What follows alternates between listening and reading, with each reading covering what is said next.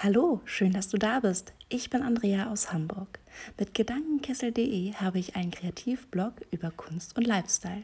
Bei mir findest du spannende Interviews mit inspirierenden Menschen, ob Selbstliebe, Selbstverwirklichung oder einfach nur Kunst. Ich lade dich nun zu einer kleinen Gedankenreise ein. Liebe Lina, was viele sicherlich nicht wissen, ist, dass wir bereits so viel Kontakt haben außerhalb von Instagram und uns aber persönlich noch nie kennengelernt haben. Und dennoch ist eine große Freundschaft entstanden. Du bist Mama von drei Kindern, du bist Art Director und Künstlerin, aber bitte stell dich einmal persönlich vor. Hallo liebe Andrea, als erstes möchte ich mich ganz herzlich dafür bedanken, dass ich bei deinem Interview dabei sein darf. Ich fühle mich geschmeichelt, ich freue mich und ich bin auch etwas nervös.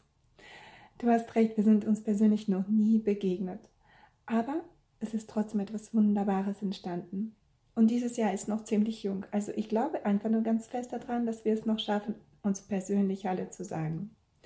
Gut, jetzt einmal kurz zu mir.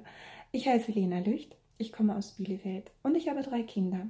Gezeichnet habe ich schon immer gerne.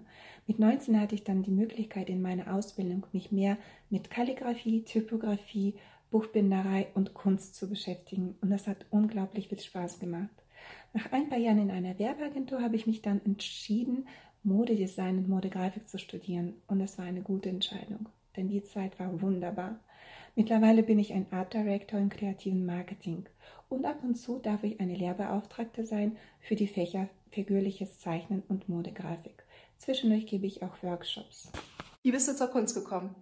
Zur Kunst bin ich eigentlich ziemlich früh gekommen. Mein Papa hat damals sehr viel gezeichnet, sehr gerne gezeichnet und ich habe natürlich immer fleißig zugeguckt.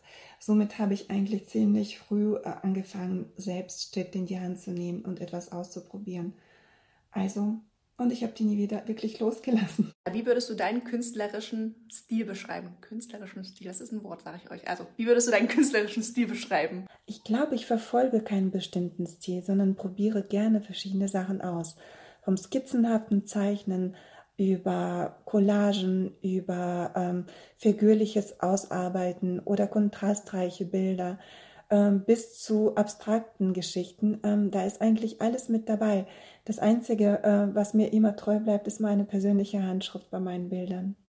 Ich finde diese Frage immer wieder spannend und deswegen stelle ich sie auch dir. Wie inspirierst du dich und wie entstehen deine Ideen? Das ist eine spannende Frage. Ich finde, Inspiration kann alles sein.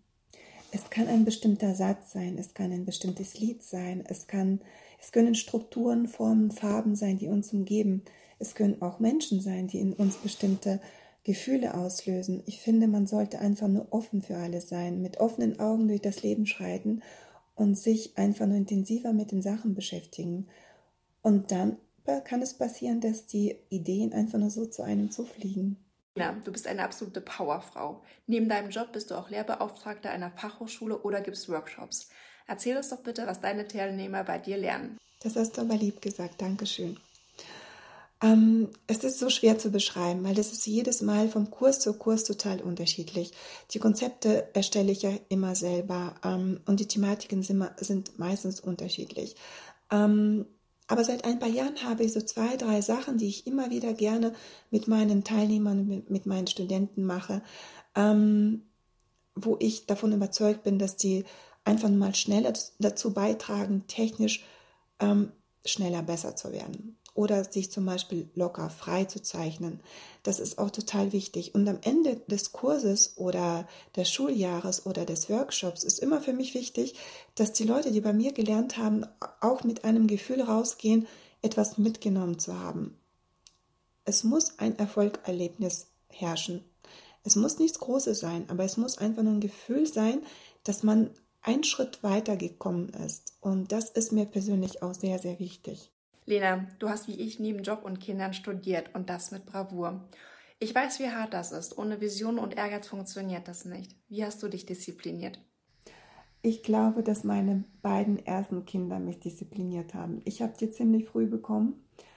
Ähm, und somit musste ich ziemlich schnell lernen, wie man den Tag so gestaltet, dass man am Ende des Tages das Maximum, was man sich vorgenommen hat, auch erreichen konnte. Ähm, und das habe ich eigentlich auch beibehalten. Ähm, ich muss sagen, dass mir meine Kinder wirklich sehr dabei geholfen haben, mich selbst zu organisieren. So, erzähl mal, was bedeutet Mode für dich? Ja, gute Frage. Mode habe ich ja studiert, weil ich Mode total spannend finde. Mode ist für mich so eine Art der Kunst. Mit Mode kann man so viel ausdrücken, so viel sagen. Ähm, ich finde Mode einfach nur unglaublich faszinierend und inspirierend. Ja, die folgende Frage wird auch mir oft gestellt. Wie schaffst du es neben Job und Familie, deine Kunst auszuleben? Also ich muss offen gestehen, dass die Kunst noch nie für mich etwas Anstrengendes war.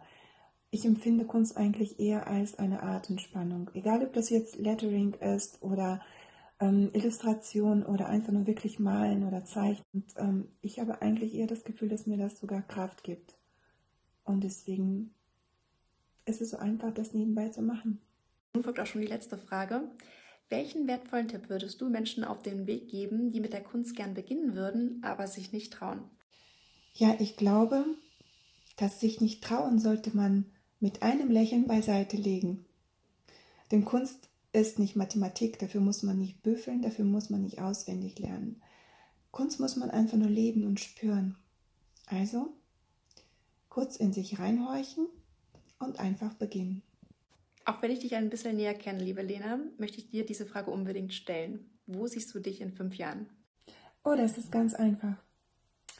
In fünf Jahren sehe ich mich in meinem eigenen Atelier, umgeben von ganz vielen tollen kreativen Menschen. Dieses Interview wurde bereits im Januar 2019 aufgenommen. Lena ist mittlerweile selbstständig und ihr findet sie unter lena.licht auf Instagram.